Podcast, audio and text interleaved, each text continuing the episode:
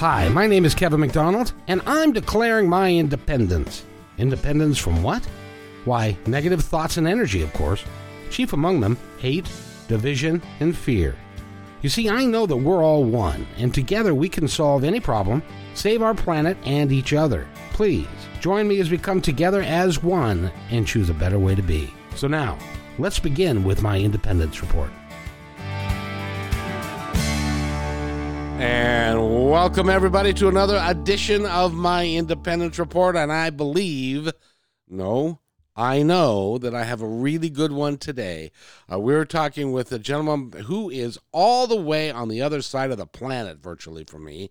Uh, he's in he's in the happy town of Ireland, or the happy uh, country of Ireland, and his name is William Skinnell, and he is with us. And he's an author. He's got one book that's out. He's got a couple of more that are are sitting on the shelf, ready to come out. He is a he's a very gifted man. He's been working with Michelle Blood. If you listen to some of the other podcasts that Michelle did, she's just a phenomenal person. We're going to talk about her a little bit, and but we're also going to talk about William and where he comes from and why he's doing what he's doing. And well, let's start with what are you doing, William? Nice. First of all, welcome to the podcast. Nice to see you.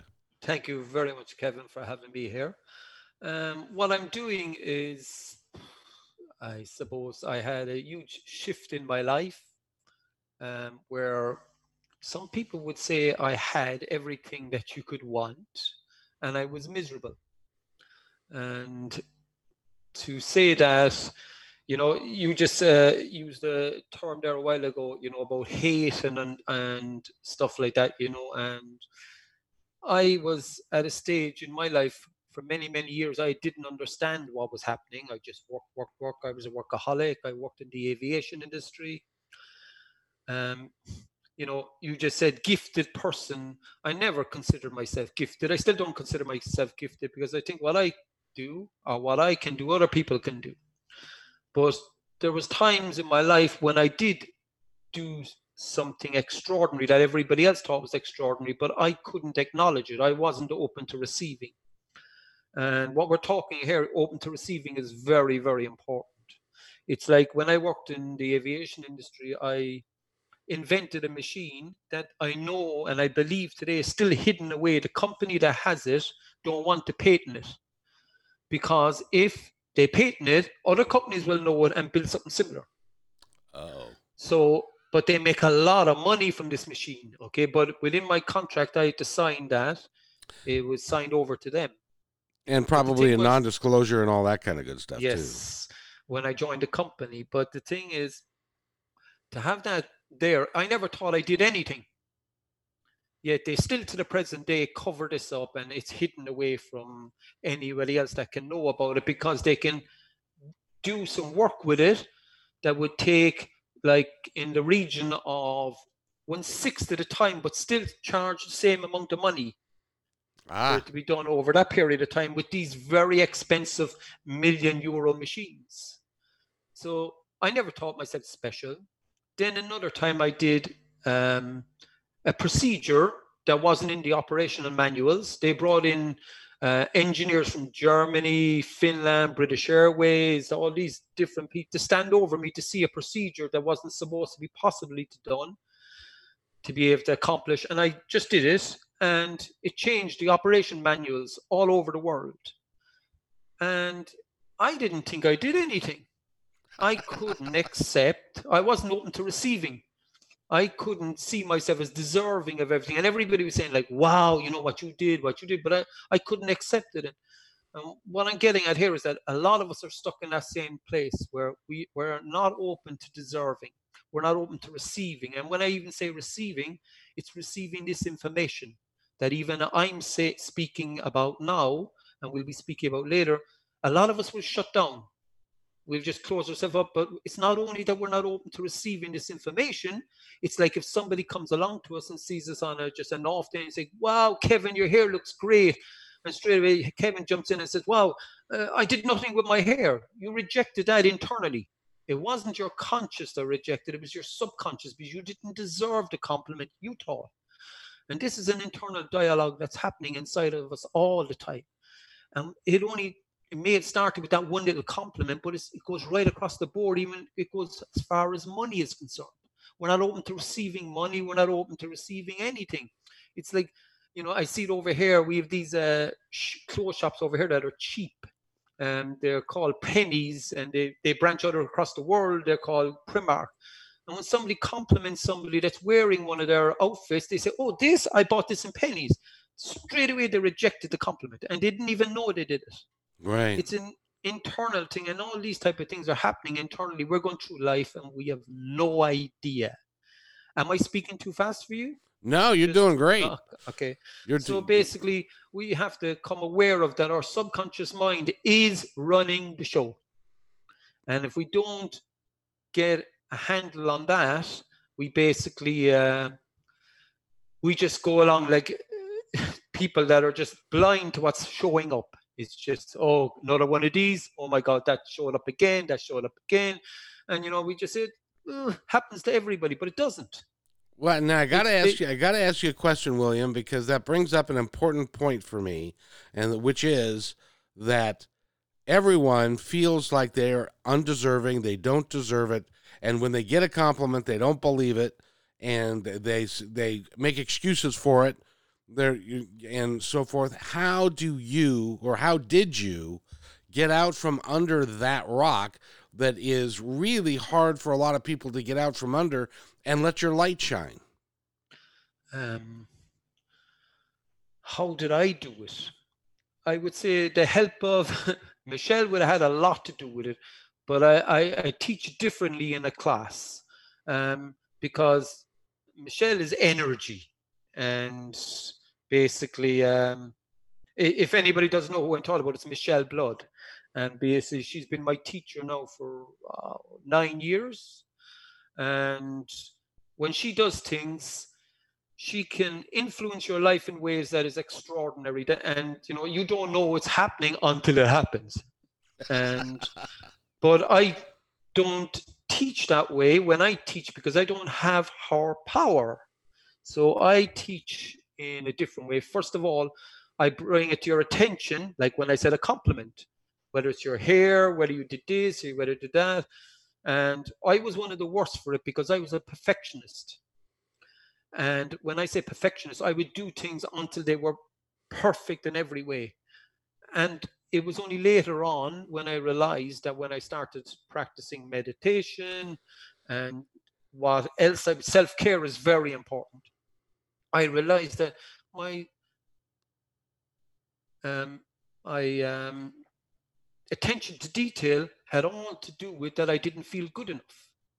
I wasn't worthy enough. And it was a major thing. And Michelle even said it to me not so long ago. She said, Before you had a huge unworthy problem. And I did. I if somebody gave me something, I try to give them back something better.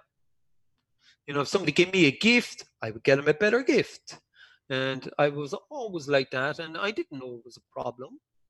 I had no idea it was a problem. When I say problem, uh, we could say a challenge to change the world because we can change a challenge. A problem can always stay there. Yeah. Um, so my perfectionist was that I felt internally I wasn't good enough and I wasn't deserving. So I would strive and strive and strive. So what I would do at times is I start people to get them to just take themselves out on a coffee date or a dinner date where they would take a lover or a partner, where they would treat them. And I want them to go out there and I suggest them to and treat yourself just for a cup of coffee, just for a, something small at the start. But here's the key do not look at the price on the menu. Because if we take a lover out, we'll say, order what you want. We never look at the price of the menu because now we're acting on pleasing them. And then pleasing them makes us feel good. But the thing is, if we start pleasing ourselves, if we practice self care, and we start looking after ourselves, in the first place, is you take yourself out. Do not look at the price. So go out with, in your country, we say 50 to $100. Save it up over two months if you want. But take yourself out to dinner or coffee do not look at the price buy what you would think you would love to have and this is the start of treating yourself with respect and what happens is after a while you start sending out the signal to the people around you The- you're like an antenna You're sending out a signal. And if you don't respect yourself, how do you expect other people to respect yourself? And that's where I was. I when I was in the aviation industry, I used to work supposed to be eight hours a day. I used to be doing 12 and a half because they wanted me on the next shift to train people. Then I would be in Saturday as well. I was just work, work, work, work, work, work because they always took somebody that they knew would get the job done. And I had no um, respect for myself, and they didn't have it for me either. They thought, wow, what a worker and would accomplish things, but they said, just ask him, just ask him, just ask him. It was always the same. And I didn't know that this was something that was showing up in my life. And it's only when I got to realize then it's the signal we send out to the world. It's what's reflected back to. So you start respecting yourself, treating yourself, doing stuff for yourself, even if it means just sitting down in the room with yourself and talking to yourself, but talking nice. And there's some great ways of doing that. It's you know, no, I'm serious. No, I know. It's when you're a baby and you walk in front of a mirror, you smile because you like what you see, big belly and all. But when you get older, you get conditioned. And this conditioning comes from your peers, your parents, TV, the media, you know, celebrities, and suddenly you're not acceptable anymore. And we have celebrities there, and where all these young girls want to look like these celebrities. And the funny thing is, the celebrities want to look like that too. Because the celebrities don't like what they see, so they put plastic into their body. So they're miserable themselves, and all these young girls are saying, Wow, look at her. But that celebrity saying, Wow, I'd like to look like that too. So internally they're unhappy. So this, what I do is I, I teach people like is go in front of the mirror.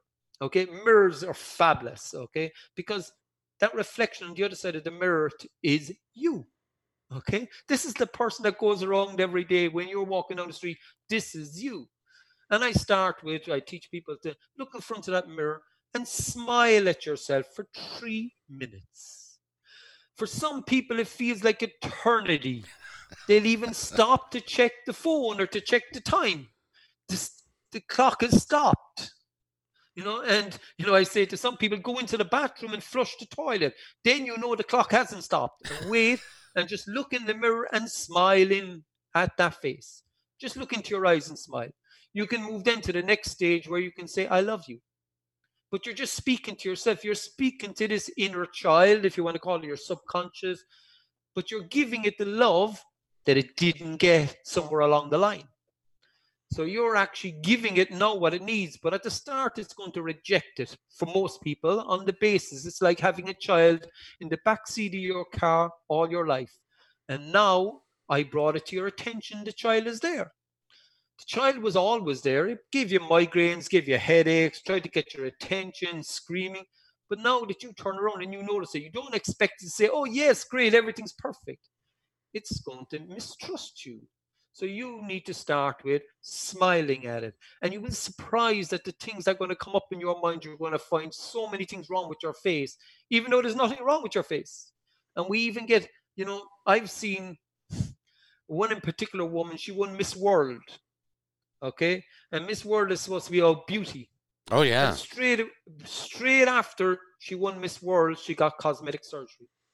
So what? internally, internally, she was looking in that mirror and she didn't like what she saw. Well, you know, so, it, when it, I just want to mention that when I suppose that when you are gorgeous and everybody believes you to be gorgeous, you tend to not believe what they're telling you because everybody's saying that, but you don't see it in yourself. Is that yes? That's correct. the problem, right? Yes, you don't see it, and you don't believe it. They can say it a hundred, hundred, they can say it a million times, but it's not going in because the rejection inside of you is that I don't see that. And I used to go to this gym before, and um, the place was a poser's gym.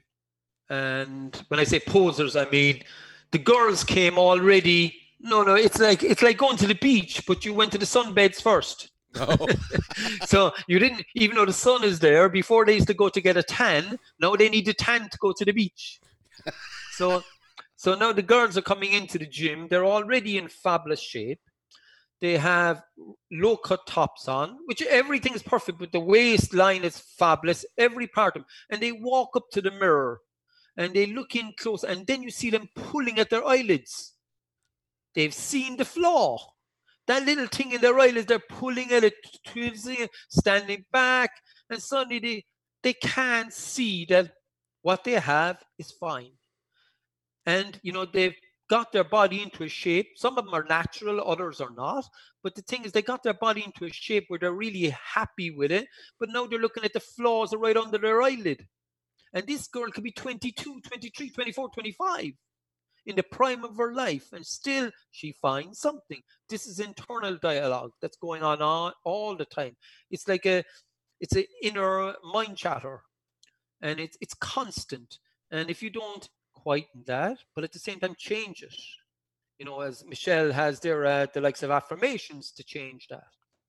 I would uh, do uh, at the same time is that, you know, not only the mirror, I would start rave in front of the mirror. You'd be surprised how you can change your vibration when you're raving in front of the mirror, in front of some music. You know, uh, and the right music, because most songs today are like, oh my God, I'm missing you and you know I can't live without you. This most songs, you know, and this is what we're inputting into our minds.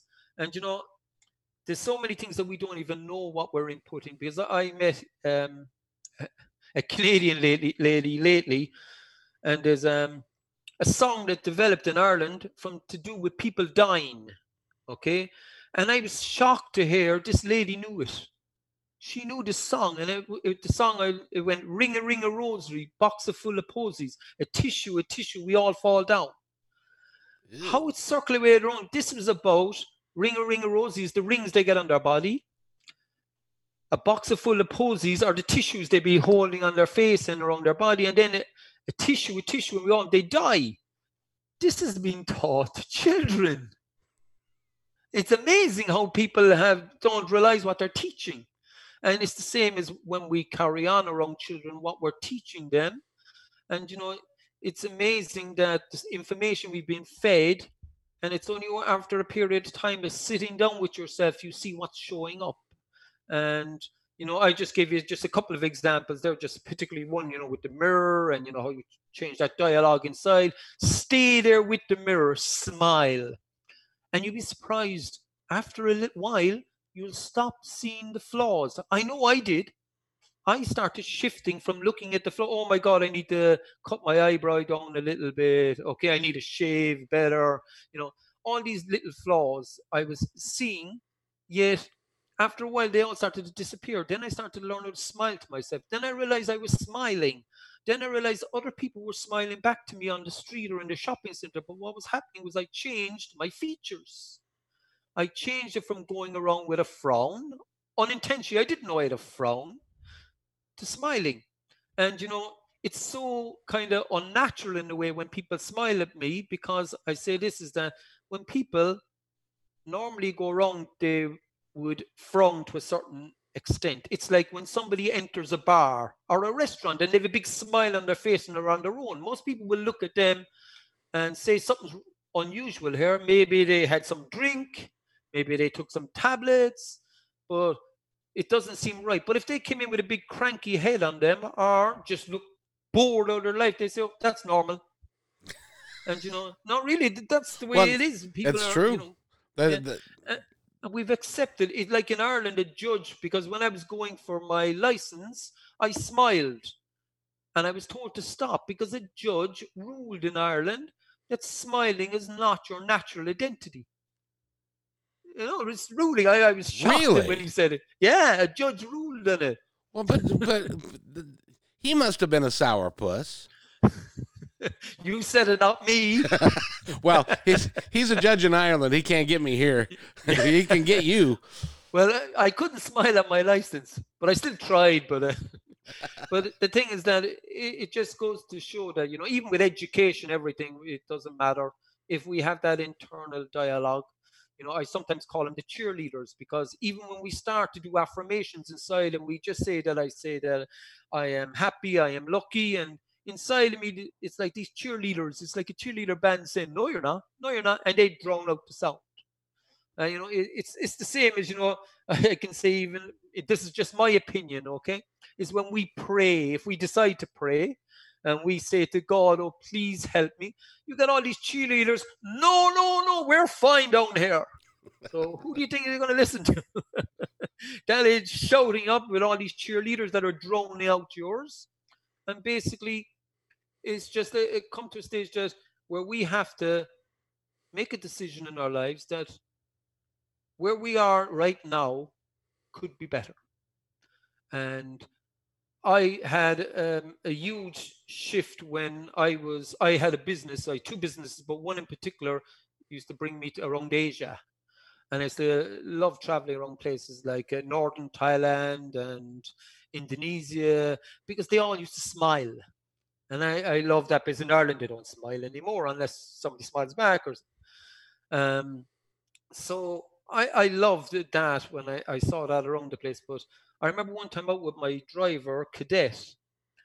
And here's the thing is where I was staying, I never used to treat myself, but I used to just grab what I could grab. And one time I grabbed a suite in this hotel. And, in Asia, hotels are like, wow, if you think you got something good in America, go see Asia. I mean, they're like, uh, even if you get a, a, a four star or a five star in America, you're talking about a three star in Asia. Oh, They wow. go over that. I mean, really, I mean, you go into your hotel and you up on some floor, you have tennis courts, you have swimming pools up there, you have amazing gyms. It's just amazing. But some of them, then you go through. It's like a, it's like airport security going in there. Everything has to go through these things, and there's security everywhere. But it's beautiful when you're in there. But I remember my suite had a swimming pool in it, but it was only about 24 feet long, the swimming pool. But Hold, hold, wait, wait, wait, wait, wait, wait. Your hotel room had a 24 foot.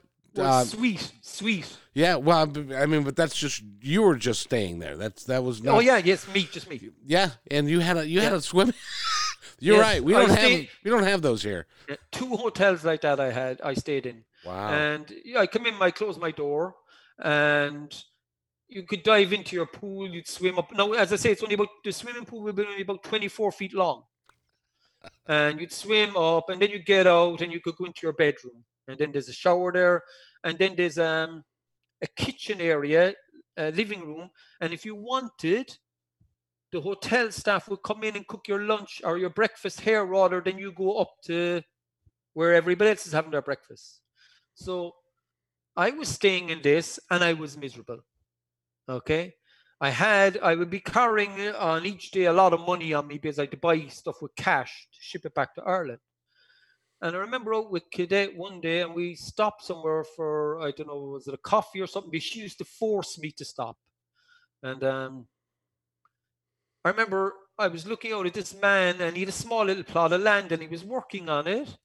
And I must have said something in the way of, you know, you know, how people survive out here. And she says, but he has everything. And I goes, what do you mean? She goes, look, he's that little bit of land. He grows his vegetables. He has a motorbike. What else does he need? And I'm thinking, my God, you know, I had probably around 15,000 euros in my pocket, okay, to change it over to their currency and I had credit cards, everything to go to the banks, and and I was miserable. I had the money, but I couldn't enjoy it, and I that was my mindset. Okay, it was where I we all have different states of mind, so even the money couldn't shift my state of mind. And the thing was that I said, "There's no way he could be happy," and she said, "But he has everything." He probably has a family at home. He can sell his veg in the market. What more does he need? And I just couldn't get my head around that because I was here and I was, I wouldn't say, looking back now, I'd say I was miserable. But back then, I wouldn't have said I was miserable. I just said, uh, this is life. Everybody's like this. You know, I just may have had the money, everything was selling, you know, but the thing was that I thought everybody was the same. There's nobody out there happy. And if they are, they're bluffing it. And I didn't know that you could shift from one to the other. You know, I, I thought laughter was only allowed, you know, it's like a movie. You go to a movie and the first 90 minutes of the movie is misery. And then the last seven to 10 minutes is the happy ending. So we have to go through the misery to go way down before we, we get feel happy. It's like Everything is conditioned us to be feel miserable first before we get that little 10 minutes of happiness. And we go through our life like that. Everything is like we go for the night with a load of people and we have a few drinks and stuff, and we're happy, joking, laughing. And then we go back to our normal life of misery. Now, when I say misery, I don't real misery, misery, but we go back to a life where happiness don't seem to exist anymore. We just get on with life because we've been told and conditioned that. So where was it? There had to have been a moment when Yes, you said you, when you said, yes. "All right, there's this, there's enough of this. I need to make some changes." Okay, there was two moments. There was one I stayed in Jakarta, you know, another suite. But as I said, I wasn't looking after me. But this suite did not have a swimming pool. But it had on, I think, about the 11th floor, it had this swimming pool that was enormous. I mean, really enormous. Um, Hotel Mulia, it was called. It was a five star hotel. And the top floor had about four to six uh, tennis courts on it. Oh wow! I think there was 14 to 18 restaurants in it. Um, it was a nightclub where when you went into the nightclub, you couldn't bring in your phone or you couldn't bring in your cameras because all the rich were in there. There were rich Arabs, everything, and nobody, it was, but it was really beautiful place. And I remember I booked in there and I remember sitting down in my, um, well, inside, I had a, a suite area, but then I went into my bedroom, but my bedroom had sofas, everything in there. And I remember sitting down on my sofa and waking up next morning and I was still sitting on the sofa. I paid a lot of money for that hotel room and that was where my life was. I just fell asleep from tired from work. But that was the start of it. Something was, you know, I didn't, I was a huge bed, the apartment the suite was beautiful. But it happened when I was in this um, a suite again in Bali. And this Bali one didn't have a swimming pool either but it had a couple of rooms. And I remember going down to, I think it was a four or five star hotel. I remember going down to have my breakfast in the morning. I'd normally have breakfast about seven because I'd have a driver then waiting for me to take me wherever I wanted out to the villages to buy the, the stuff I wanted. And I remember this hotel is where people travel for their honeymoons. People come from all over the world to go to a hotel like this for their honeymoon because right across the road is the beach. The white beach is right across the road, okay? And I remember coming down and sitting down there. The outside was beautiful, where all the trees were done. The music was coming out of the trees. They had speakers buried into the trees. Everything was amazing. And I remember I sat down to have my breakfast, and instead of facing the beach, I faced this wall that was about six feet away from me. And I was sitting there and I was having my breakfast, and I just felt how miserable I felt, how tired I felt. And I didn't know what I was doing, where I was going. And that was that was the moment something was changing within me. That I can't go on like this. I just can't go on. As I said, the, I used to come back at night. I would never go near the swimming pools. Very seldom. I say, if if I was out there, we say even 20 times I probably went to swimming pool twice, three times maybe the most. And and I would spend a month at a time out in these places. Oh. But at the at the end of the day, that's where where I was. But it's it's it's not as glamorous. It is glamorous, but when you have my mindset back then, I was taught all I was doing was living in hotel rooms. Everybody was calling it exotic, beautiful. It was all that, but I was from hotel to hotel and I was working.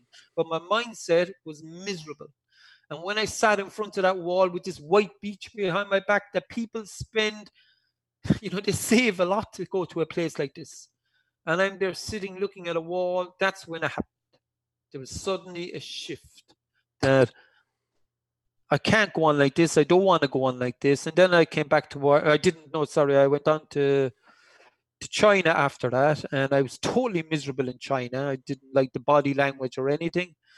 And then I came home, and I suppose at that stage I started looking for something internally or something out there. And the funny thing was that I would have my laptop and I would be going through it. And I remember one stage coming across this blonde lady. Now, here's the thing is that I, I saw lots of enlightened gurus and stuff like that. I came across them, and you know, they all had to, in my eyes, to be old. They could be a man, they could be a woman, but they needed, in my eyes, internally, I just think they had to be old. And Michelle wasn't old, and she was blonde, and so not dismiss it. You know, couldn't. So I remember then going back another thing because what she was talking about added up. Mm-hmm. Because I think she was speaking my language when I say language, is that I understood what she was talking about because I, I've now I know what they're talking about. But I remember listening to some of these uh, different uh, teachers from around the world, and I couldn't get the gist of what they were talking about, and I could get the gist of what she was talking about. And then I decided to listen to her, and I think I listened to her once or twice on YouTube, and I think I decided to look. When I say I think, I know I did, but it was this is is kind of blurry. I started looking for other YouTube uh, videos of her, and then only to see that I'd saved loads of YouTube's videos of her, and I don't remember saving them. I don't even remember ever seeing her. Wow. So it was like it was like she triggered something in me, and I saved this. I bookmarked all these pages and there were all these videos of her and um, I I don't know how that happened, but I had all saved all them. Now, there's another thing. When I traveled to Indonesia, India, Thailand, I used to bring back all these Buddha statues and lots of that sort of stuff, the yin and the yang. So I would have a lot of spiritual people entering my shop. And people used to come into my shop and to go, wow, because of the way I put it together, because I did something that most people would say it's crazy. I bought what I liked. Not what the customer wanted. but the customer loved what I liked. So all these spiritual people used to come into my shop and I used to hear this and that, all this type of spiritual talk, and most of it used to just go over my head. Suddenly, what Michelle was talking about seemed to resonate. Then I realized that she had this uh, club that you could join and you could get uh, more information. So I decided to apply. So I filled out the application form, sent it off. And I remember something that happened. I don't remember when I got the reply. Did I get the reply a couple of several hours later or the next day? But just before I got the reply, I got all these tingling in my head. And it went all the way down my left hand side of my brain, down to my face. And I remember a couple of spiritual people were in my shop, and I remember um, I asked them, I said, I get all this tingling all over the side of my face and everything. And they said, You need to go to hospital. You need to get your brain, you know, scanned, everything. There's something wrong there. And I was asking these other spiritual people, you know, it felt funny. And they were all telling me, Go to hospital, go to hospital. So I sent an email to um, a chap at the time I knew nothing about, Trevor Rogers. He was our office um, manager. And I said, I got all these tingles because I just, sorry, just after I got the tingles, I saw I got accepted.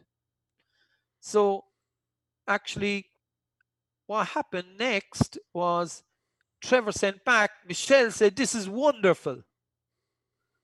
Uh, now I know what was happening, but back then I was clueless, and everybody that was coming into my shop that was claimed they were spiritual were all clueless as well. She was connecting with my energy, using her energy. I uh-huh. understand it now, and not only I understand it, it's a case of that. I see it as normal. I wouldn't. They didn't back then. As I said, I was asking all these people, and they didn't know what I was talking about.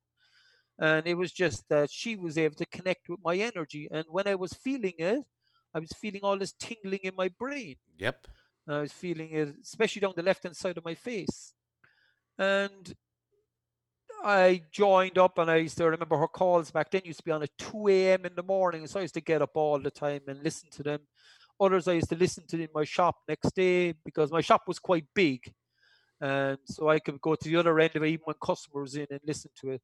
Um, and I never encroached on customers. I always just gave them my name. I said, if you need me, I'm down here. So just let them off. And I just realized I started practicing meditation. Oh, I was already practicing meditation before that, but I was it was tough. And then I decided that I would practice it Michelle's way. And it started getting easier and getting easier and getting easier. And then after a while, things started happening. And when things that she was talking about, I knew nothing about. And then they started happening, and then I was like, wow. And I would tell Michelle about it, and she would say, great, normal. but then these things started happening frequently to me, and then now I say normal.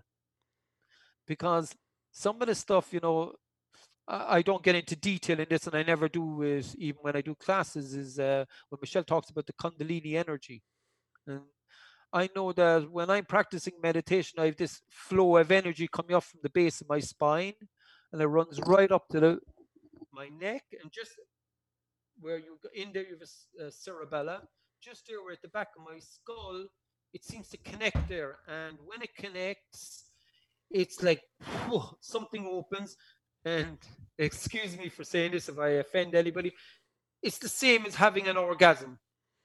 And it happens again and again and again. And it's amazing how this flows up and it's like boom, boom.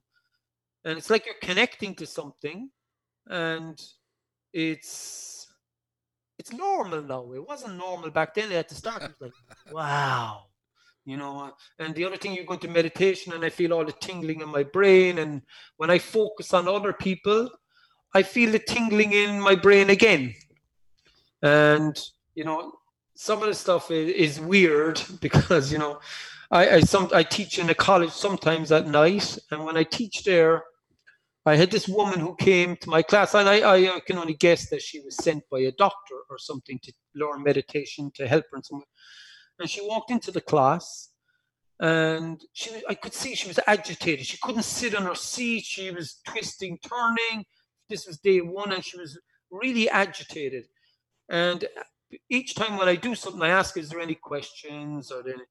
And I remember one stage she challenged me to say that meditation is not this. You know, I do this, I do this, and everything. And uh, she said, and I said, I never said meditation, so I didn't challenge her. I left her. And she said, But you're not giving us a chance, a chance to talk. And I said, But I've given everybody a chance to talk each time I stop. I know I'm not giving you a chance right now, but we're against the clock. Um, so my classes there would be continuously, so there'd be uh, two hours at a time. So I said that as far as you know, you get time to talk. I asked them, had they any experiences, how they feel, everything, and she wasn't speaking up at all, at all, at all.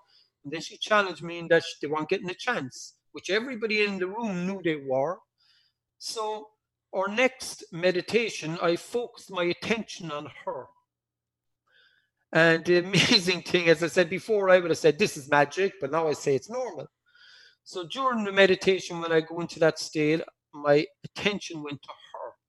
And I remember her leaving the class at nine o'clock at night, and she was like a puppy running alongside me, talking to me, dancing, telling me this. And she was like life in her, she was bouncing. And you know, you say, how can that happen? you know, you know what what's happening here? Whether you explain it or what, I just look at and say that's normal.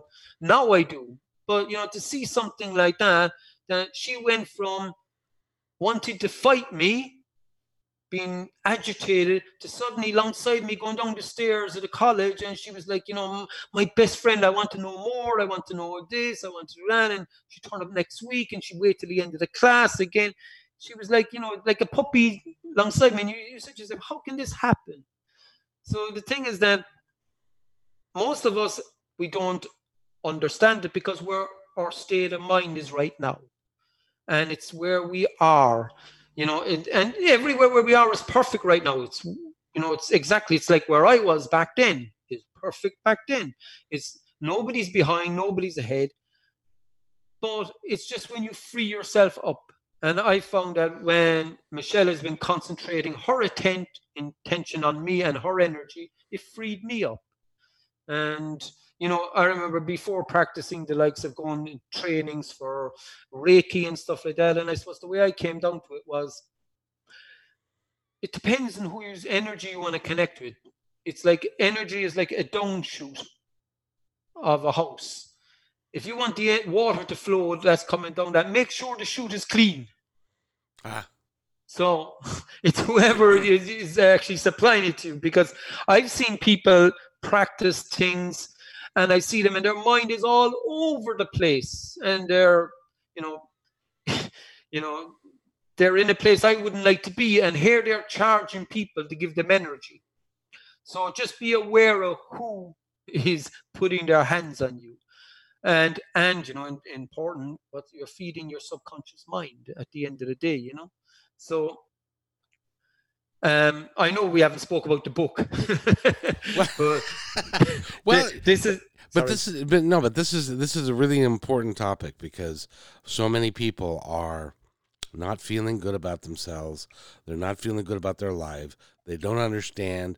We've got we've got a uh, culture of if you have a lot of money, you're going to be happy and you're going to and you're going to be loved and all that. That has nothing to do with anything. And but most people are not happy. They are continually just not happy, and you're kind of giving folks an idea of how to then drop that and then be happy. Yeah, well, you know, I want to. It's I, I often think about this is that it's not really happy for me. It's about activating the joy inside. The happiness is just the side effect, but you activate. But if your subconscious mind is running on a scale where you have taught, remember I said about the child in the back seat. Yeah. If you start caring for that, and if that part of you is happy, it'll bubble out because here's the thing i now would get up in the morning and this has been going on for years where i would walk out to the kitchen and i just want to punch the air. You know it's just one of you know with excitement inside but it's bubbling up inside. I am not doing anything to bubble up. I just feel giddy i feel good. I'm walking somewhere i feel giddy i feel good. But the giddiness is coming from inside because i trained that part of me away from everyday life. When I say everyday life, and the old teachings, like when we go into the classroom as we're children, the teacher is there with a big grumpy head on them. And they, everybody has to be the same. Everybody has to do the same. There's no individuality. A child starts smiling in the class, and the teacher will probably knock that smile off him. Something wrong with that child. so the thing is that we've been conditioned into this, and but we can get we can deprogram ourselves. When I say deprogram, we can let that stuff go and we can activate the joy because I go around there and, you know, I can do stuff and still at the same time I feel this bubble inside me. I feel this life inside me. I feel this joy inside me because I activated it. Now, I had help and it's wonderful to get a teacher. A teacher actually is very, very important to have because the teacher will guide you and that's what you really need. It's like even with uh, uh, we say if you want to do fat removal where a lot of people you know they set a goal for monday morning and they want to remove the fat. And we just say they don't have a problem with thyroids or pancreas or any of that okay? And they're not pumping themselves with sugar into their liver and stuff. Now they can make a decision on a thursday that they're going to do it monday. And then monday shows up and suddenly oh god no I, I have to have that. I need this i need this now, who are, are they fighting right now? This is their subconscious mind that said, no, let's stay where we are. And they don't even realize that there's an internal fight going on in there. And if they actually are just aware of that in the first place, that's a good start. It's like you're setting yourself, it's like a thermostat in a room. You set that thermostat to 60. When I say you set it, unintentionally you set it to 60. And if you want to have the shape that you always wanted, that shape is at 50. So you decide that you join a gym or you join, get a personal trainer. No, that trainer is at 50 and the people in the gym are at 50. So you get into the buzz and you feel good and you uh, align yourself with them. And we see all these celebrities who have these huge fat removal and suddenly you see different shapes and suddenly, but they have personal trainers. So they're actually gone into their energy they're connecting with them and they're basically in the same vibe as them when they're there. It's like they shifted their thermostat down to 50. But then when the personal trainer goes away, straight away it resets itself back to 60 because you didn't change yourself internally. Right. Internally, you're still at 60 degrees. And if you change in there first, then everything else will start changing.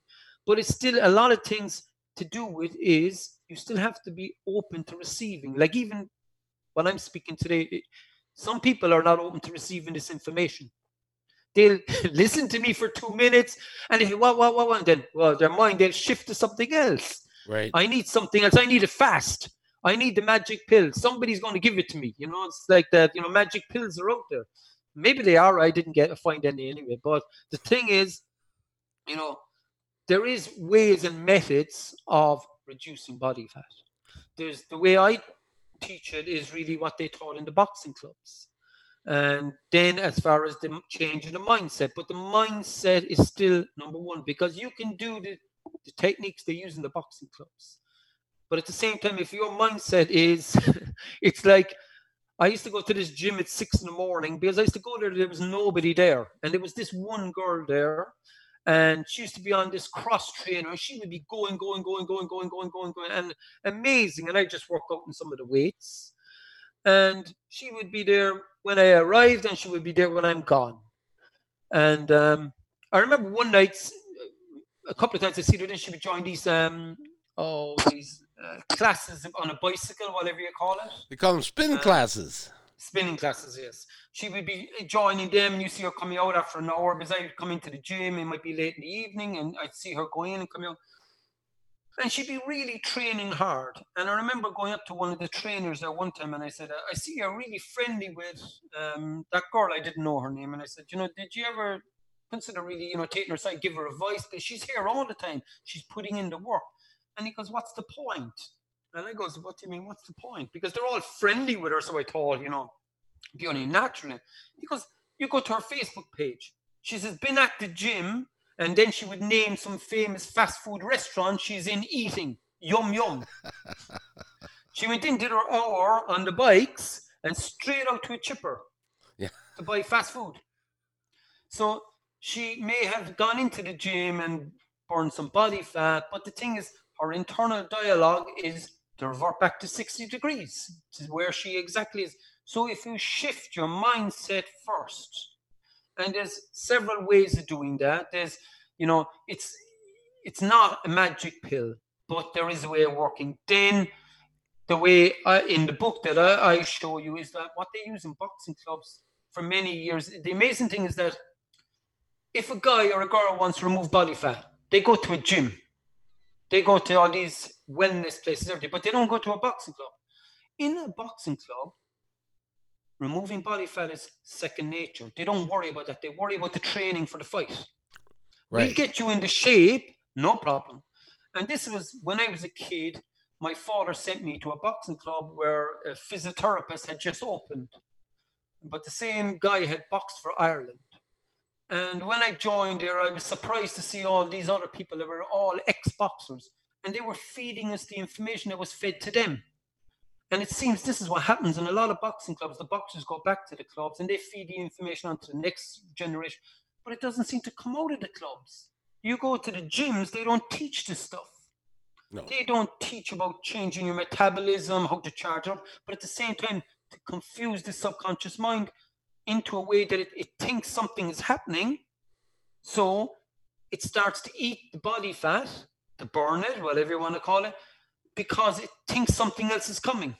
And that's what they do in the boxing gloves. Plus, they do other things as where they uh, they introduce come up to a fight. They use alkaline foods rather than any things that would be acid foods because we've acid-based foods and we've alkaline, and our body naturally should be an alkaline, just over into alkaline. But nearly everything we eat is acid. So basically, if we can shift a little bit over to the alkaline, we'll see a major shift in our body.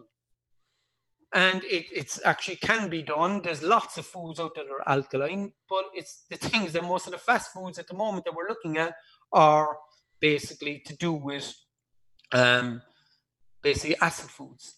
But the f- most important thing is changing the mindset. And as I said, I always thought, you see, I used to train myself and I used to see how I could control myself. And then when I became older, I started training young guys and I started teaching them.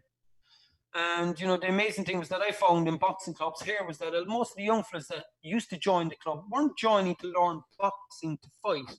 They were always nearly being bullied. Oh They were yeah. Coming, they were coming to learn how to defend themselves in some way. And it seemed to be right across the board I was finding it. There was no guy just walking up. Like when I went to the boxing club, I was sent there. And my brother was too. My brother thought that was a bad idea. Girls wouldn't like, uh, so he walked away. But I got caught to stay. But the thing is, inside nightclub, we used to have all these sayings on the walls and stuff, and I didn't know what they were. I knew, but I used to work out to them, and I used to see that, you know, we could control our body with, with ease. And there's other things, you know, people do shadow boxing in um, basically in clubs. Did you ever hear of shadow boxing? Oh, sure. Yeah, they're, they're standing in front of a mirror and they're basically fighting an invisible opponent. Okay? Right. But that opponent is you. Now, today they call that creative visualization. Correct. But it's been around a long time in the boxing clubs. It's been there. And I mean, if anybody saw that latest movie uh, with Sylvester Stallone, Creed, the first one, he tells him that your opponent is there in the mirror. That's right. who you're going up against. And basically, that's who you're fighting. Because at the end of the day, it's when you get into that ring, it's what you bring with you. It's not about the other guy. It's never about the other guy. It's about what you get into the ring. If you have it inside you, some people call it heart. They can call it many things, but the thing is that that internal dialogue that's going on in there, that whether you can do it or whether you can't, is basically what's going to drive you, what's going to get there. But the other thing is that you got to deserve it as well. So you have to change the deserving side of things. You have to feel you're deserving. And you probably, as an American guy, heard of that guy. Is it Charlie Munger? He's a Warren Warren Warren Warren Buffett's um uh, second hand man. Mm-hmm. You heard of him?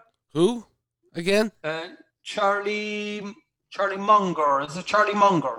Oh, is he he's uh, he works with uh, um Warren Buffett. Yeah, yeah, yeah, yeah, yeah. Yeah. No, he's not as rich as him. He's only one one point five billion.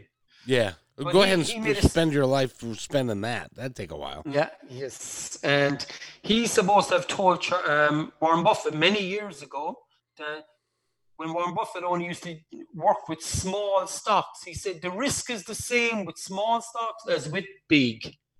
And it's supposed to have changed Warren Buffett's way of doing business. But there's another saying he has, which is amazing. And he says, The world is not crazy enough yet to reward a bunch of undeserving people.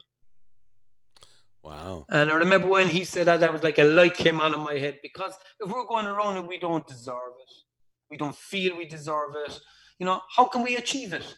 Because when we get to a state of when it is starting to show up for us and we feel we don't deserve it, we'll sabotage it in some way.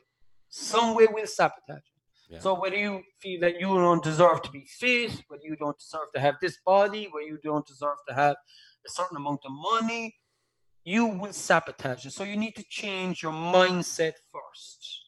And part of it is deserving. You know, that's part. There's others. There's the receiving. You know, there's as I said, there's uh, basically, you know, you got the self forgiveness. All these things are there, and they all start shifting that part of you inside, and that's when the joy starts to show up. It starts to bubble up, and basically, when it starts to bubble up, it's an amazing feeling because other people don't know what you're talking about, and you're getting this. It's like a something giggling inside you. Sure. And it's it, when that starts to giggle, it's like, you know, did you ever think of something funny or something before to do with a kid or anything and you giggle inside? You know, it, it's like that, but it's nearly continuous. It's not all the time, but it's there. If you put your attention there, it's there. You could be out hanging the clothes out in the line. And this part you inside is giggling because you trained it to do that. Because the old training, the conditioning, you changed it, you shifted it. And basically it's just these are um, important things. There's two other things I find that are there, and these are invisible to most people. That when we sabotage ourselves, we have a payoff. You know, and the payoff could be something, you know. I used to do this myself. I would go away and I would offer my services to everybody. When I say service, I mean physical. I would say, I do this for you, I do that for you. And, you know, you know, I'd help them here, I'd help them there. And, you know, then people come along to me and they'd see what I did and they say, could you do that for me? And I would say, yes, and I would do that for them. and then when they came to pay me, they would pay me way under the value of what I did. And I would take the money and I'd walk away and I would think, typical, you know, the they're mean and all that with all their money. And I would say it to some of my friends. And you know, here was the payoff for me. I was being right. They were wrong. And I was proving this over and over. So I was putting myself in situations where this was showing up. But here was the cost. The cost was for me to care for myself, self love, you know, self respect. Everything was going out the window. That I wasn't looking after me at all. I was actually looking for the payoff all the time, or I'm a good person and they're a bad person. And I never even was aware of it that I was doing this all my life. That at some stage it was going to get, this was going to fall apart, and I was going to say they were wrong, I was right. But I set myself up.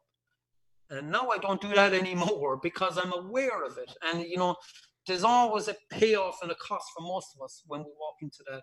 And it's important that if we learn that, that at the end of the day, the cost is really the downfall of us. It's what we're doing to ourselves. So you learned at one point or another the value of what you were doing and to not undercharge yourself or not allow that to happen anymore because there's an exchange of energy that has to take place. Yes, yes. But it was not only with it wasn't only just with doing something for somebody it had many other aspects of it where i would walk away and i would say i was right and they were wrong ah. uh, but i was the one that got screwed but still internally i was right and they were wrong right you know and you know and but i set myself up for it but it was always there was a cost then the cost was to me internally you know, and that's where it, the worst part of it is the cost. The cost was ripping me apart, and I didn't even know it was there. I didn't even know the self righteousness was there. Even I had no idea. But there's things when you get into certain levels of the practice of meditation that suddenly you start seeing things. You start seeing things around you that you were totally unaware of all your life, and you wish I think, oh my God, I wish I'd have gone back and changed that. What kind of a tosser was I, what kind of an idiot was I? back then that I was doing something like that because I didn't see the full picture, and that's part of it as well. We, when we get caught up in what we're doing, we get this narrow cone of vision, and we don't see the pictures. You know, and we just see the little piece at the side, and we don't see the picture at all, at all, at all. And I believe me, I'm 100% guilty of that. Everything I'm guilty of. now, by the way, we're talking with Williams Scannell, and uh, he has written the book the 10 up system and it is a weight loss book and, and i would go get that and just and read it front to back as he suggests that you do. And uh, um, it can help you in a myriad of ways. It can help you lose weight. It can also help you uh, uh, with your meditation skills and that sort of thing. You also mentioned sir that you teach classes now uh, over over there. Do you do this live on the internet or you do this in just in front of people? What do you do uh, well, at the moment, um, I have no, I'm teaching classes myself, which I just advertise. They would be locally. Then I would teach in a college at night. Um, at the moment, I have the people that I was teaching locally on a Zoom class that I still teach, but I plan on doing a, in the next, I say two to three weeks, doing a, a much bigger version of it that I would go on Meetup. Um, I would go on Eventbrite, I think it's called, and then invite people on and basically, even though I would teach the practice of meditation, there's lots of other areas that I would teach as well to give people paradigm shifts. And when I say paradigm shifts, to change the way they think now to a, a newer way of think, but they still know the other way of thinking if they want to revert back there, but I know they won't. It's like before people used to use cash all the time everywhere they go, or a checkbook. Now they use a credit card. Right. They use PayPal. It's just a shift that you know now it's so much easier to use a credit card or PayPal rather than to write out a check and to carry your checkbook everywhere with you. It's just a shift of how you look at things, you know, and it's basically as far as when I was writing the book, actually, it, it had a lot to do with Michelle because I spoke up really uh, about helping one woman to reduce body fat. And the book became um, Burn Fat Fast through the revolutionary 10 up system. And all it was was that I was just trying to advise somebody to remove their body fat. I never say lose body fat because if you're losing your mind it always goes looking for something you lost. If you Good lose something around the house, Yeah. you go looking for it. I don't want you to take bring it back. If you want to remove it, remove it, not lose it. So basically, it's just that within the book, it's really about changing how you see things. Um, basically, it's about reorganizing your mind and your brain. It's really that's a lot of it is how we organize, how we look at things, how we do things. You know, um, there's lots of techniques out there. I teach some of these in my class outside of the meditation because sometimes in today's world, people want everything boom, boom, boom, boom, click like that. They like they get Google, they Google this, they Google that, and you know, and they find it straight away. But at the end of the day, they're getting nothing from it. Right. And so basically, like you can get a million people that will teach you meditation. When I say a million people, every Tom, Dick, and Harry goes to one class and then they're a meditation teacher. We get psychologists teaching meditation. We get, uh, you know, right across the board, a Reiki person that did a weekend class suddenly is advertising they're teaching meditation and they don't even know what meditation is. And that's the funny thing is a lot of these people that are teaching meditation could not even tell you what meditation is. And it kills, well, it doesn't kill me, but it doesn't bother. When I hear these people say, especially in the mindfulness industry, of, you know, stopping thought is like trying to stop the, a wave or the ocean coming in or stopping the tide. It is for them. That's it. For them, it is impossible. It's not for the rest. So if they want to stay stuck there where they say it's impossible and that it's stop all thought, then that's fine. Because I normally within the first class, I would give people an experience of stopping all thought. Have no thought at all. Just for those few moments. And all these people are teaching that you can't do it. So Sure can. if I can show them how to do it within, you know, in the space of uh, 10 minutes, eh, that's kind of debunking what they're saying that you can't do it. They're saying it's like stopping the tide. And when you hear them saying that and everybody listening, like it's uh, it's the truth because all these famous people that practice meditation through the thing was all about stopping thought. Oh yeah. But so by the way, William, if somebody would like if this resonates with someone and they would like to contact you, what's the best way for them to do that? Well, um, my William Scannell, I suppose, 888 at gmail.com. So that's like William, W I L L I A M, Scannell, S C A N N E L L, 888 at, yeah, at, sorry, gmail.com. So, but I will soon be uh, starting up some classes where one I kind of started up locally. It's called um, I have it as a awaken the joy, self care and meditation, and that's just a kind of when I started when I, I set up a meetup class with it through this uh, Corona, and what I did, but. uh, I never used Meetup before, so I locked myself into into the city of Cork. so it's only the people in Cork see it as such. But the whole thing is about activating that joy. The joy is always there because you see a baby and the baby is smiling, happy, unless something makes them uncomfortable. Right. You know, they, they, they start out like that, but we condition them to change that. You know, and at the end of the day, you know, we even you know there's funny things that happens around when we're babies as well that I've seen now that affects all our lives, affects our relationships with our partners, everything. Where we find at a very young age where we think something works, and we carry it on through our lives, and we're unaware of it. And this and now I see it everywhere. I didn't before.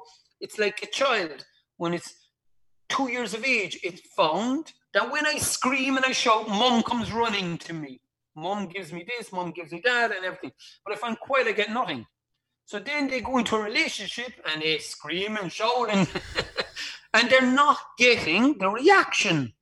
So then they get more angry, they get twisted, and they could end the relationship, or else they just, you know, really feel anger towards that person.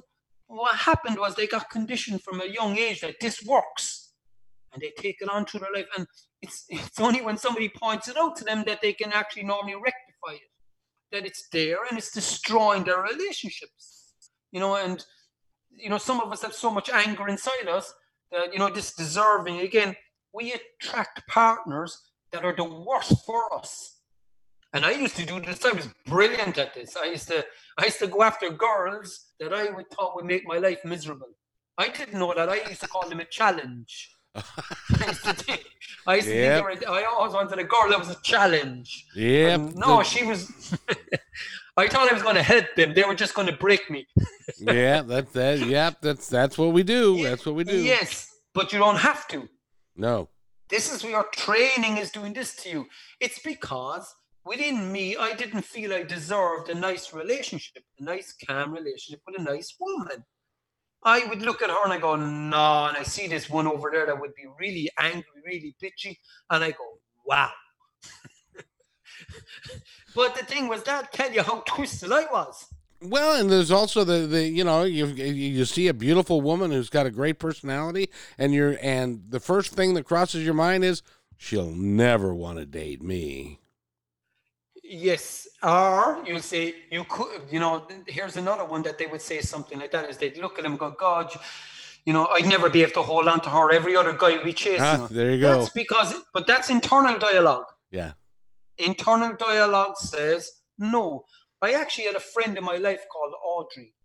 Audrey was the first time I saw Audrey, I thought, wow, I remember her when she was getting up on the horse. She, we, I used to have a horse before and show jumping and stuff like that. And she used to ride, and when she had her um, riding gear on and her jacket on, it used to show off her figure so much. But it wasn't only that, she was a stunner looking. And I remember meeting her, and we clicked like amazing. We just clicked. And she was so beautiful inside as well. And I had no interest in her. None whatsoever. There was no challenge here. we became, we were living in each other's ears as friends. Yeah. Never looked at her like a woman because she was so nice. I didn't feel I deserved anything like that. Internally, I didn't know that. I wanted someone that would be bitchy, that would pull me on everything, that would make my life tough. And I believe me, I found them.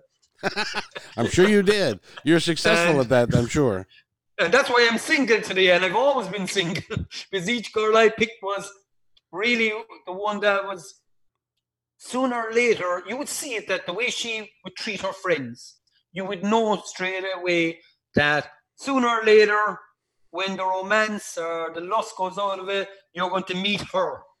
Yes. and they always showed up.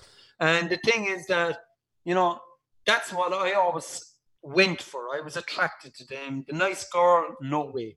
Uh, but a lot of us are like that. We don't feel we deserve. Again, it's deserving.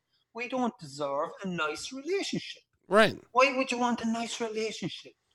Yeah. Exactly. Why would you want to be in love? Everything's great. Everything is, you know, there's a really beautiful equilibrium between you. No, I couldn't have that. We we want to be fighting all the time and then make up and because this is part of our conditioning and we see it we're searching for the drama, and that's that's part of the yes. drama. And uh, yes, without a doubt, but it, but we've been conditioned to do that. Yeah, the drama. That's we true. don't really need it. Well, of course, we don't need it. But at the end of the day, you know, again, part of this. Remember, I said the payoff. No, I was right. She was wrong. yes, indeed.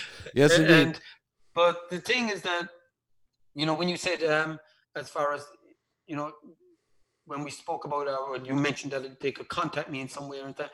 But part of my teaching is that you know there's another part of it as well is that I teach in these classes is forgiveness, self forgiveness, because that's very important. It's not about forgiving the other person; it's about forgiving yourself.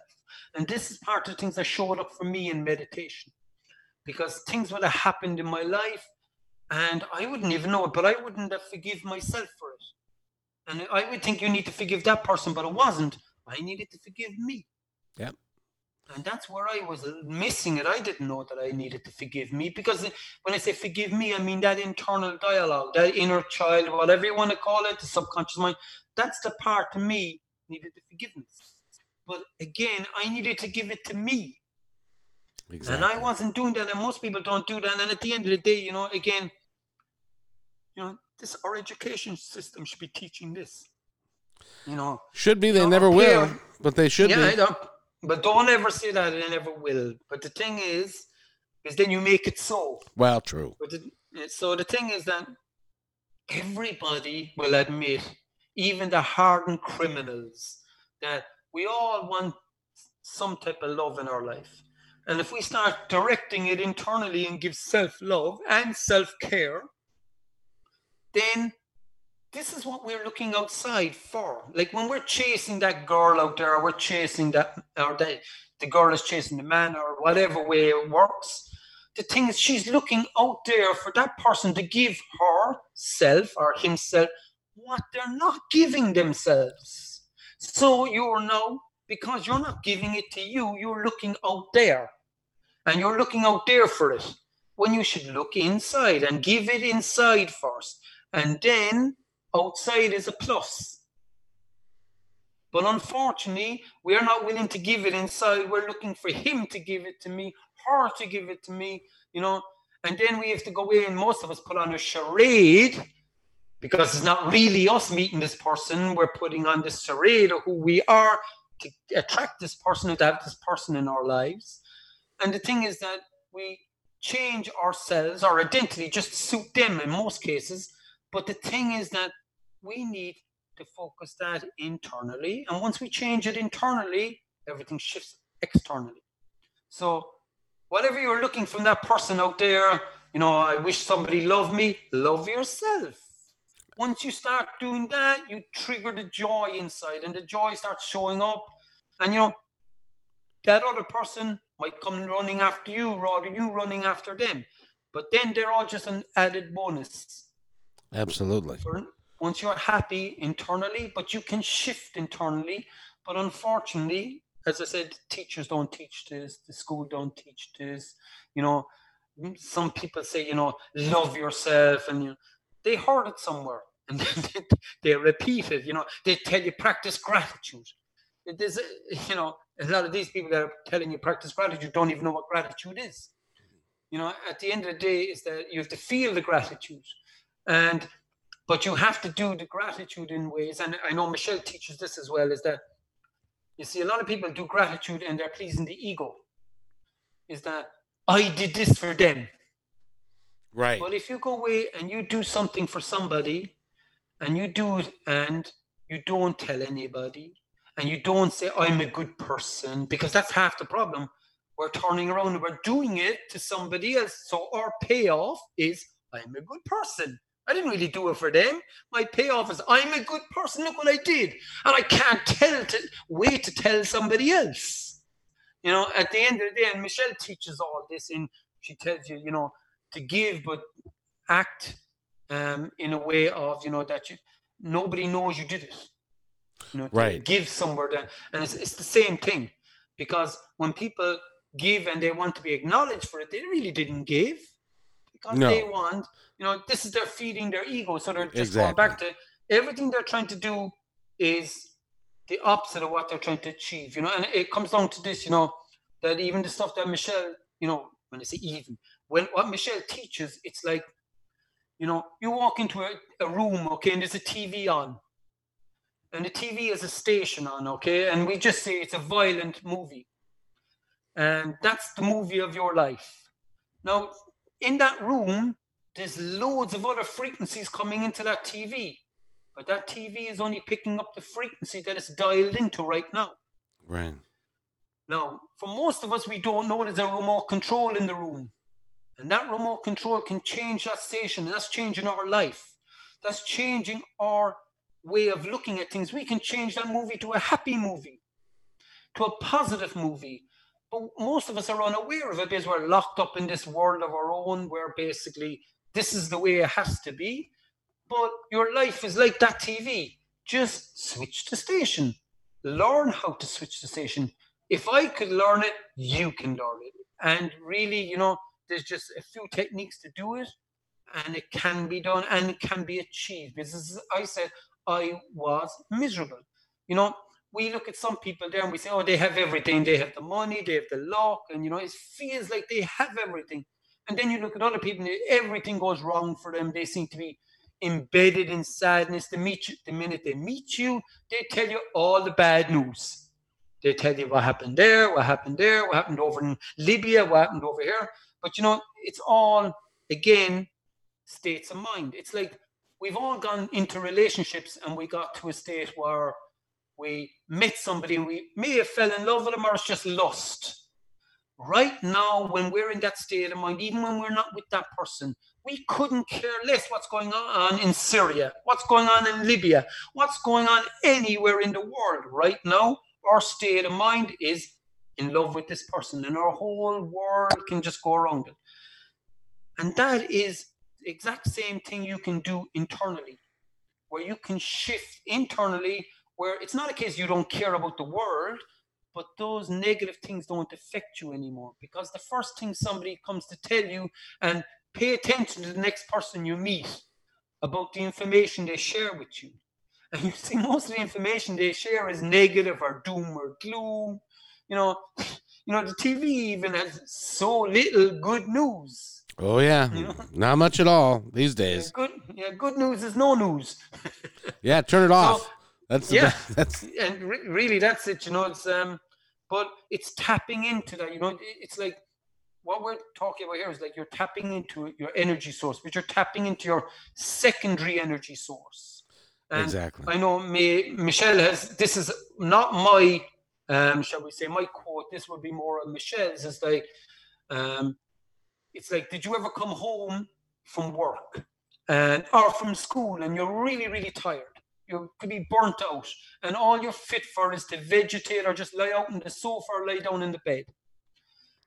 And you get a phone call or you get a, in some way somebody makes contact to tell you that person that you fancy or you're crazy about or that football team that you always wanted to play with suddenly say you can play with them suddenly you jump up, you're full of life, into the shower, change, clean up, you're out the door like a bullet. All right, women put on a little bit of makeup, makeup as well. So out the door, you're like a bullet to get to where you wanted to get. Now, here's the thing you were exhausted, you were burnt out, you were fit for nothing but the couch. Where did that energy come from? What happened was the thought of that person triggered this energy inside you. And this energy is there 24 7. You're just unaware of it. It's there all the time. And when you learn to tap into it, it's amazing.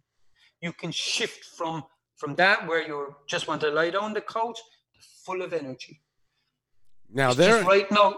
Sorry. Well, I was just going to say that there are some people in this world that can help you do that because it's it, it's a process that that if you want to make the changes, it's a process to go through. I would highly suggest that you go to michelleblood.com and and listen to some of the things that she has to say. If you're interested at all in making a change in your life, she would be a great resource, as is William. And so, William, uh, your your email again. So if somebody wants to contact you, they can they can find you. It's yeah, William. It's W I L L I A M. Scannell. S C A N N E L L. Eight eight eight at gmail.com. And I concur what he says about Michelle. She's amazing.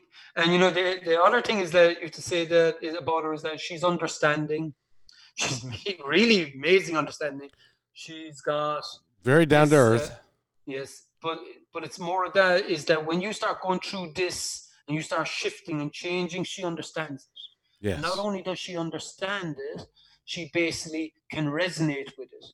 And the amazing things that where I taught it once or twice there, not more, lots, many more times of once or twice, because I had so much stuff to let go of. I had clogged up my subconscious mind with so much crap. For me to let go of that, I had to go through things because most of the stuff that's inside us has to bubble up through us to to move on. Sometimes it feels a little bit uncomfortable, but it's just like a lake. If you go in, you see a lovely lake, and then a wind comes along and stirs it up, and you see all the muck. You say, Where did all the muck come from? The muck was always there. You were just unaware of it. And Right. so what happens is this muck has to come up, and anybody that tells you you don't feel it, I think they're lying. It comes up to you because it's part of you, it's part of your energy. And sometimes it feels unpleasant. And you know, as Michelle kind of when she speaks to you about that and you know that everything is okay and this is the normal process because that's where I was because I had so much gunk to release. Oh my god. I had it. I mean I I was buried in it.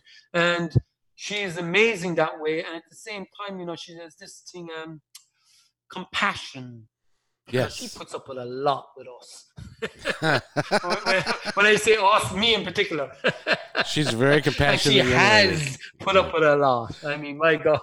So we're talking today. We've been talking with William Scannell. Is that is Scannell correct? Scan, scandal. Scannell. Scandal. Scannell. Very, very good. William Scannell, and he is from Ireland. I don't know if you can you can judge him from that. You can. But he's a fine young man, and we've enjoyed having you on the podcast today, sir. And it, it will, and I'm glad you're here because you're going to help somebody.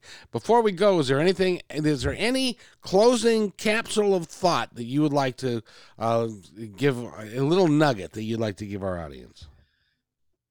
Um, remember, what you, the way your life is now, is what you have fed your subconscious mind up till now. So be aware of what you're feeding it now because that's what's going to show up in the future. So, right now, make a conscious decision of what you want your future to be. So, be aware of what you're feeding it because what you fed it before has brought you to where you are right now. So, you can actually make the change yourself. And always, I know this may sound crazy, put yourself first. When I say put yourself first, is look after yourself first because you're no good to anybody else. If you look after them first, it's like they say on the airplane put the mask on yourself first and the child second. Because you're not much good to anybody unless you look after yourself first. That's part of self care. And if somebody gives you a compliment, say thank you. It doesn't matter even if your hair is all over. Just say thank you. Again, we've been talking with William, and I appreciate you being on the podcast today, young man. It's it's you you must be tired now. Go get some rest. no, I'm kidding. Uh, Not one bit tired. yeah, it's a, an uplifting conversation, and I highly recommend that you talk to. You know, it's interesting. Just in in parting, Uh, because I've gotten to know Michelle a little bit, and I'm getting to know you a little bit. The energy that you guys have that that is just flows through you freely. We all have that ability. We just don't access it, and you have, and it's and you can help others do the same. Well, I won't say we don't access access access this. It's we don't know how. Right. And it's like I said a while ago about that girlfriend or that event. Suddenly you have all that energy, and you're saying, where did that come from? And that's more your secondary energy. It's not really your main energy. So your main energy is bigger again. But the thing is that when you access that, that thought of that person triggered it. So you didn't even know you did it, but it happened. So the thing is that right now, for most people, they don't know how to do it. It happens during that romantic time, during that lust time. Even when you go out at night in the nightclub and you're dancing around, you feel great with your friends, and then you wake up next morning, you wonder where all that energy's gone. Because there was the sh- vibration of that room, that people, everything shifted in you, and you just felt alive and invincible at- during that time. But at the end of the day, is learn how to activate it. And if you don't know how to activate it, it's just going to you're going to just get times like that where you, as I said, fall in love, and basically, you know, I, I heard before somebody say, if you really want happiness for a month, get married.